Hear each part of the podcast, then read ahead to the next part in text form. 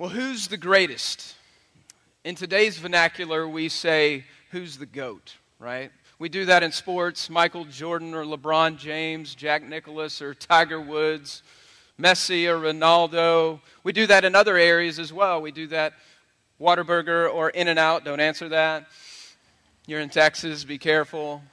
Do that Coke, Pepsi, on and on and on. But we also translate some of these questions about who's the greatest into spiritual life. We know we're not supposed to do that, but we think in terms of Piper or Sproul or my church or your church or, hey, I got the new ESV pastor's leather study Bible. What do you have? So we tend to compare ourselves with others, and we tend to use measurables to compare what we view and how we view the greatest. How do you measure greatness? Maybe you think about your Christmas lights compared to your neighbors, but if you have the Griswolds living next to you like I do, there's not a comparison. Maybe you think about your posh house or your big truck that you have compared to others. Maybe those are unspoken things that work through your mind from time to time, but we certainly compare and we certainly think and muse about who's the goat. But how does God measure greatness? How does He measure greatness in his kingdom, not the kingdom of this world, because the kingdom of this world often measures greatness with status and power and fame. And that's the air we breathe. And so we're tempted to view and look into that in the way the world does. But how does Jesus measure greatness? Turn with me in your Bibles to Luke chapter 22. And we'll be in verses 23 through 34 this morning. It's page 882 on the Bible on the end of your roll if you're looking. How does Jesus measure greatness? And we come to this text, and we're coming into a text which we usually work through a book of the Bible. Today is kind of a one off sermon at the end of 2020, looking forward to 2021. And so this text is going to answer the question what does it look like to be great in God's kingdom? And then maybe it's a familiar text to you. There's Jesus in the Lord's Supper, and he's about to go to the cross. And so he says to his disciples in this text, he reminds them of what's about to happen to him, and then he says, Remember me, and take the cup and then the bread. And then he drops a bomb into the conversation at the Lord's Supper. These men have been around him for years, learning from him and growing from him. And Jesus says, But one of you is going to deny me. And so, what do they start to do? They start to look around and say, okay, it, it, can't be me. It's, maybe it's him because he does this or he does that. So, they begin a conversation about who's the sorriest, and it leads to who's the greatest. Do you see it? So, Luke 22. I went to Luke 2. I don't know if I'm dyslexic or I'm going to last week, but I went to Luke 2 for some reason. I can't multitask here. But Luke 22, we're going to see what happens. How does God measure success? How does God measure greatness in His kingdom? And you may be surprised at some of the answers, but I think these measurables that Jesus gives them are very instructive for our lives as well. How do you measure greatness in God's kingdom? And maybe it's an oxymoron to you. go, hey, I'm supposed to be humble, so this idea of greatness doesn't even apply. But I think there's some principles here, especially if you've made a list. Like, here's what I'm going to accomplish next year. Here's how I'm going to be successful next year in 2021, whether it's work or home. I want you to consider these tangible ways in which 2021 might look a little different based on not measurables of this world, but measurables from Jesus' perspective. How can you be great in a biblical way in 2021? Let me read it for you. There's three measurables here, and then one overarching truth that I want to point out to you this morning. And so let me read the text and we'll walk through it together. Verse 23, Luke 22. And they began to question one another which of them could it be who was going to do this, who was going to betray Jesus. And then a dispute, verse 24, a dispute also arose amongst them as to which of them was going to be regarded as the greatest. And Jesus said to them, The king of the Gentiles exercised lordship over them. And those in authority over them are called benefactors, but not so with you. Rather, let the greatest among you become the youngest, and the leader as the one who serves. For who is the greater, the one who reclines at the table, or the one who serves, or the one who's the slave? Is it not the one who reclines at the table? But I am among you as the one who serves. You are those who have stayed with me in my trials, and I assign to you, and my Father's assigned to me, a kingdom that you may eat and drink and be at my table in my kingdom and sit on thrones judging the 12 tribes of Israel. Simon, Simon, behold, Satan has demanded to have you, that he might sift you like wheat, but I have prayed for you that your faith may not fail. And when you have turned again, strengthen your brothers. And Peter said to him, Lord, I am ready to go with you both to prison and to death. And Jesus said, I tell you, Peter, the rooster will not crow this day until you deny me three times that you may know me. Three things, three measurables Jesus gives. Really, this is a corrective, right? This is a corrective text for these disciples who are misguided. And how is going Jesus going to deal with these the misguided pride of his own disciples? I wonder how Jesus felt in that moment. He'd been teaching there for a number of years, and here they are at the end of his life, still arguing about who's going to be the greatest disciple once he leaves. So, what does he do? How does he handle the situation? The first thing he does is he teaches. That's what Jesus did. He teaches. He teaches them about the way they are thinking and behaving. And look at here in, in verse 24, this dispute happens, and then he, he, he says to them, The kings, or those who are great in the world of the Gentiles, exercise lordship, meaning a heavy hand, in verse 24, over them. That's how great men rule and great people rule in this world, and those in authority over them are called benefactors. When you think of benefactors, these are the kings who exhibit, kind of like if you've ever seen the movie Gladiator, you know, Commodus, the son of Marcus Aurelius, who takes the throne from his father. He kills his father and he takes the throne. He wanted everybody to do what? He wanted everybody to love him and cherish him, and he wanted to be seen as as a king who loved the people, and the people loved him, but he was an awful ruler. And yet he would throw bread out to the crowds and bring gladiators in to let them enjoy it. That's the kind of kings in Jesus' day. They were benefactors. On the outside, they looked good, but they were power hungry, awful people who were lording power over the people. But not so with you. Jesus says, here's a bad example. Here's what leadership looks like. Here's what greatness looks like in this world that you're living in, but not so with you.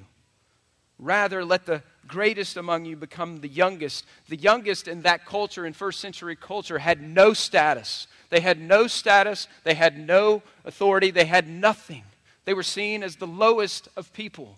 There's no status for a child, and yet Jesus says to his disciples, That's how you ought to be, with no status. And the leader is the one who does what? Look at it there in the verse 26. The one who serves. Remember, they're reclining at the table, the Lord's Supper, and there's people that are serving them. So he point, he's pointing to them and say, No, those are the people that you need to be like. You need to be a servant, literally a slave. For who is greater, the one who reclines? And he goes and he speaks of himself as an example. And so your first point is this this morning.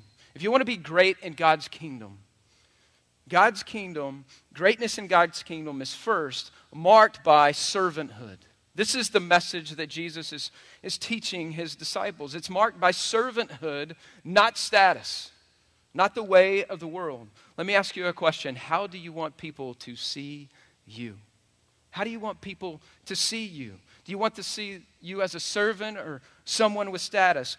Maybe the best question I could ask is how do you respond when someone does treat you like a servant? How do you respond in that moment? Do you not know who I am? Is that what goes through your brain? You know, men, this is an important lesson for us. This is Jesus speaking to his disciples about leadership and greatness. And oftentimes, men, we get this wrong. We get this wrong. We think in our minds that greatness is about climbing the rungs of a ladder, and we will do anything and everything to, to get that power and get up the rungs of the ladder so that we are seen in a certain way amongst other men and amongst other people.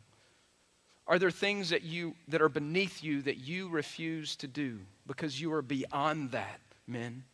Do you lord over your family because God has given you a leadership role, or are you a servant leader in your home?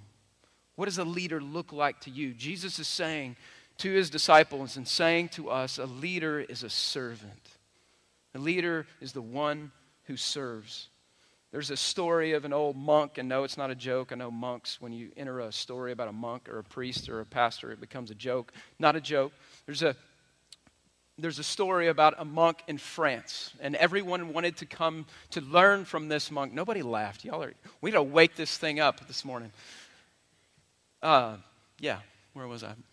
So, monk in France, um, people would come, young people would come to learn from him because he was a, a particularly excellent leader.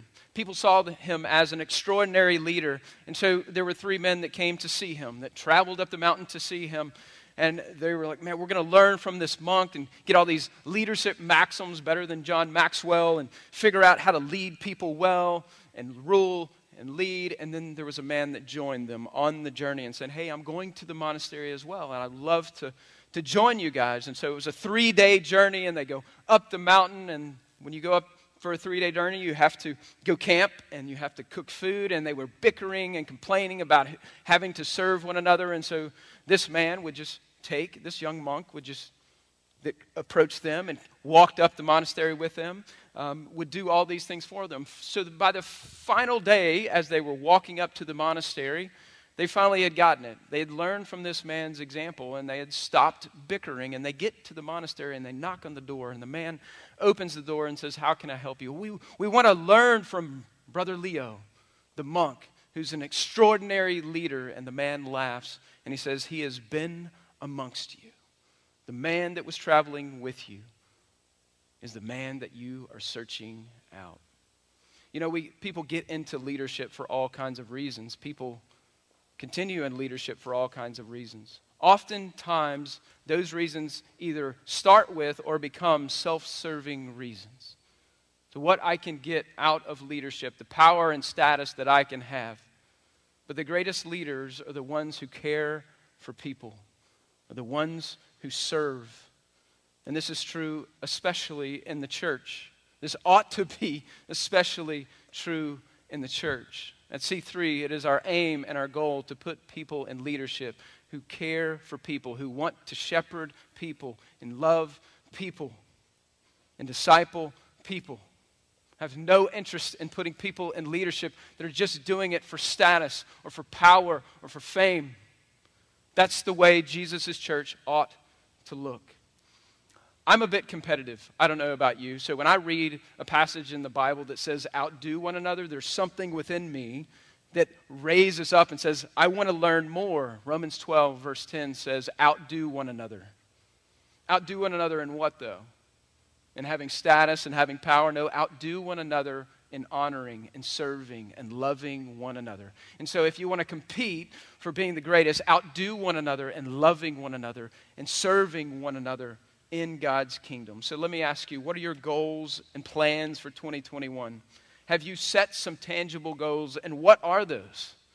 Consider setting tangible goals around being a servant, about serving your spouse and caring for your family, about serving your neighbors and caring for your neighbors. And at work, maybe it's not the rung on the ladder, maybe it's how can I make this company greater by equipping someone else. And maybe in your church, it's, you know, I'm really not great with kids, or I really would prefer not to serve in kids, but this is a need in our church. See, see how I just did that? And maybe it's not beneath me to set up chairs in the morning because we're a mobile church and we need people to help.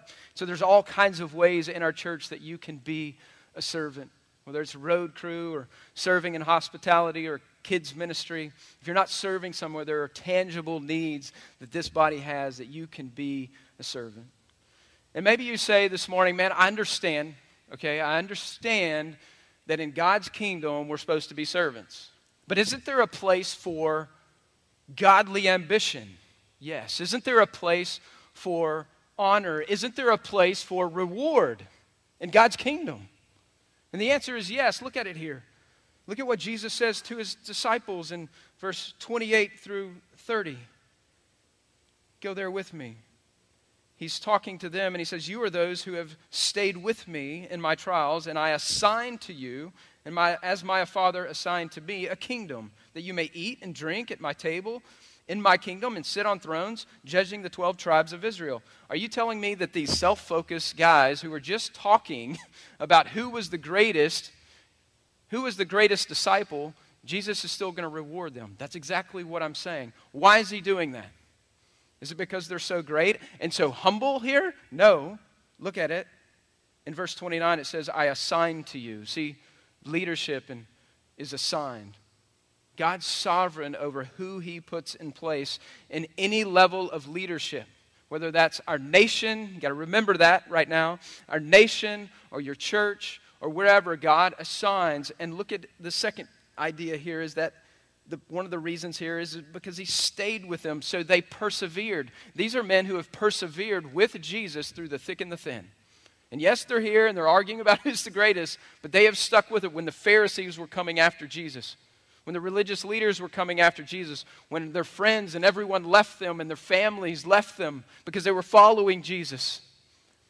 He stuck with them. So there's this idea of perseverance here, and this is your second idea. Greatness in God's kingdom is rewarded through perseverance or faithfulness, not power.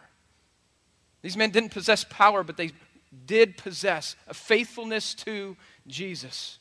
They were faithful servants. I love the text, 2 Timothy chapter 4. 2 Timothy is, looks like it's the last book that Paul wrote um, before he was killed by the Emperor Nero. And he's in prison, and he's writing to young Timothy, the next guy up, who he's passing the baton to. And in chapter 4, he's really coming to the end of his life, and is probably the, one of the last things that he wrote.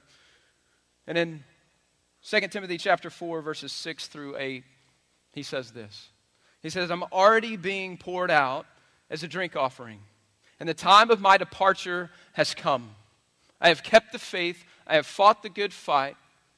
I have kept the faith, and in the future there's laid up for me reward that God, the righteous judge, will award to me on that day, and not just me, this is important, but all who have longed for or looked toward his coming. And so there's reward. There's reward for the faithful servant who follows Jesus, and this is what Paul was clinging to at the end of his life.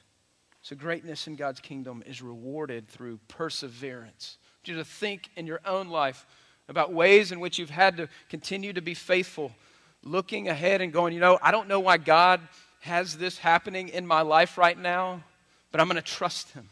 I'm going to trust Him through COVID. I'm going to trust Him through heartache. I'm going to trust Him.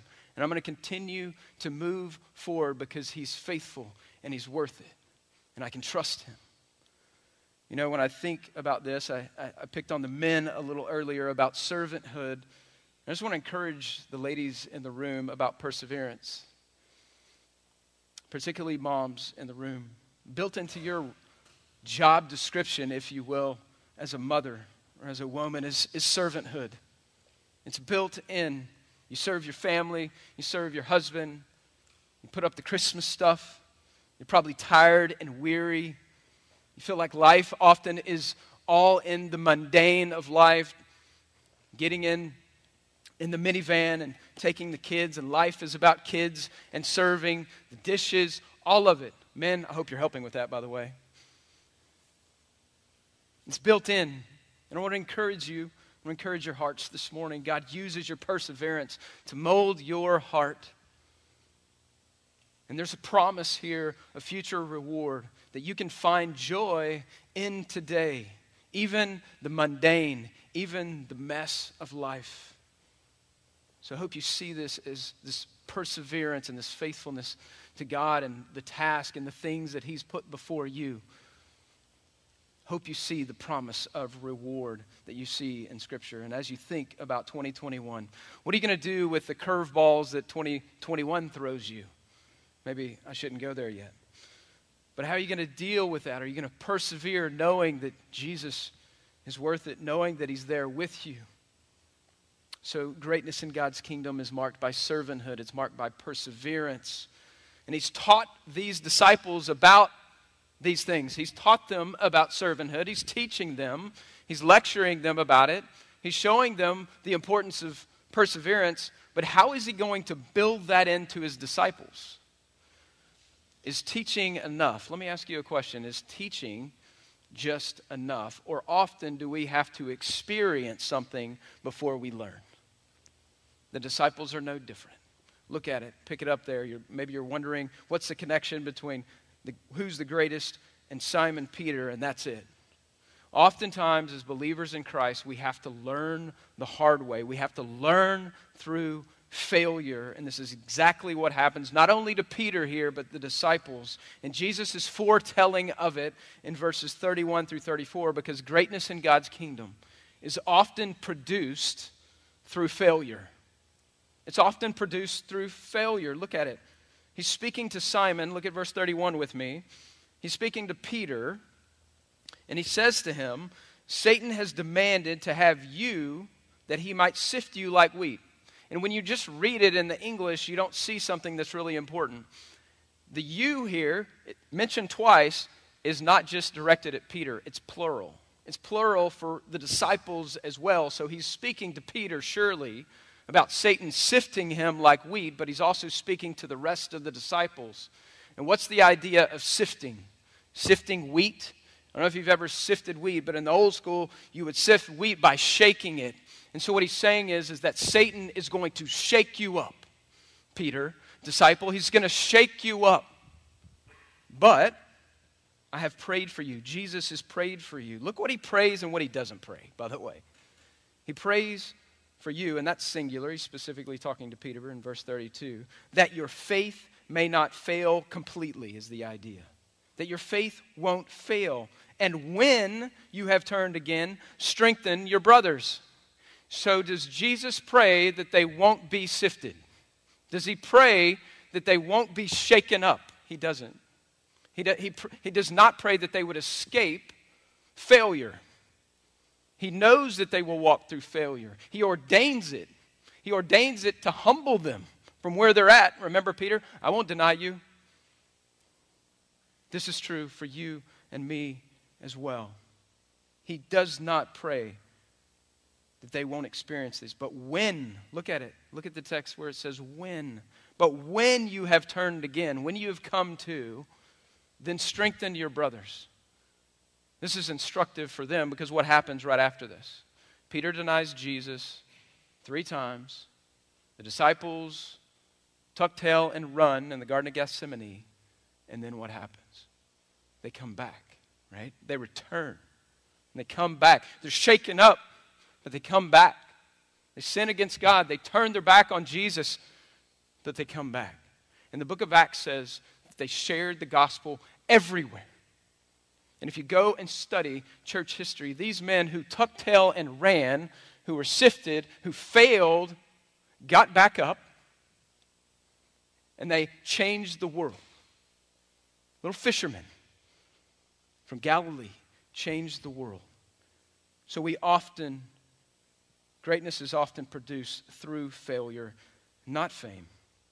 You know what's interesting about Peter specifically here is that after all of those things happened, you meet Peter in the book of Acts and he has a new confidence, doesn't he?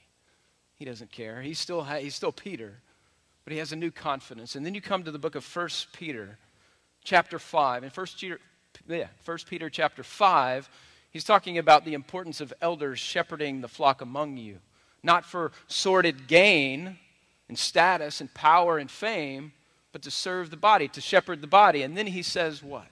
In verse 6, he says to all, Humble yourselves before the mighty hand of God, that God might exalt you at the proper time. Do you think Peter's gone through some humbling? After all of this, he has. And then in verse 10, and I love this, you ought to highlight this in your Bible. When you stumble and you fall and you sin, he says this The God, may the God of all grace restore you, establish you, strengthen you, and support you after you've suffered. See, Peter had to learn through failure, but learn he did. How about you, Christian? Do you learn through failure? Have you ever had to eat humble pie? Ever had to eat humble pie? You know, if you've ever, you know, I sat in the stands a few years with my kids, um, and I, I, I barked at, maybe not outwardly, but said, man, you know, if I was just the coach, If I was just the coach, then we would be undefeated. And that was a terrible play that you ran. You, you, don't know what you're doing, and then you become a coach, right? You, you coach your kid's team, and you realize it's not so easy. And then other people are saying the same thing to you. Brent, am I right? Humble pie. You know, I, I was a middle school youth pastor when I started in ministry, which there's endless stories there. I'm glad I was. There are endless stories in middle school ministry. And I remember this kid. This kid came in in sixth grade, and he was a pretty good little basketball player. But man, he had a mouth on him. And he thought he, the first, I remember the first week he came in, and so there's six, so it was sixth to eighth grade. So you had these big eighth graders in the room. And so he was just talking trash the whole time. And I remember going over to an eighth grader, two eighth graders, and saying, All right, good basketball players, by the way, and saying, I don't want this kid to get a shot off. Make it happen. Patrick's laughing because I think he was there. And that kid didn't get a shot off the rest of the day. And we had a little change that happened in the little sixth grader that, that thought he was all that. Sometimes God has to humble us. How do you respond, though, to failure? Specifically, when it's sin against God, how do you respond to that? When you blow it big time with sin, do you get up or do you wallow? Or do you turn like the disciples? See, God wants to use failure in your life and redeem failure in your life, just as Jesus has redeemed you. And then this is a little harder, especially if you have kids. Do you let other are you willing to let others around you fail? Do you see how Jesus let these men fail so that they would get up and grow from it? Mom and dad, this is one of the hardest things to do is to let your kids fail. And yet they need it. You don't wish it on them, you don't pour it on them, but they need to fail and realize their need, their need for the Lord. So, how do we respond to failure? Do you let others fail? And when failure is going to come knocking in 2021, how will you respond? See, these disciples came back to Jesus. That's how you respond. So, Jesus' message is really threefold to his disciples be a servant. You don't need to be like the Gentiles who lord over people who seek power and fame and status. Be faithful and persevere. Be refined by fire. But is, is Jesus willing to do the same, right? A, a good leader is willing to do the same. Look at verse 27. See, he teaches them and he tells them that failure is going to happen. Look at verse 27, though. For who is the greater, the one who reclines at the table or the one who serves? Is it not the one who reclines at the table? And the answer is no. That's Jesus' answer. Look at it. But I am among you as the one who serves. You see, Jesus was the ultimate servant. He gave his life for you and for me. And though he was in the form of God, he did not consider equality of God a thing to be grasped, but humbled himself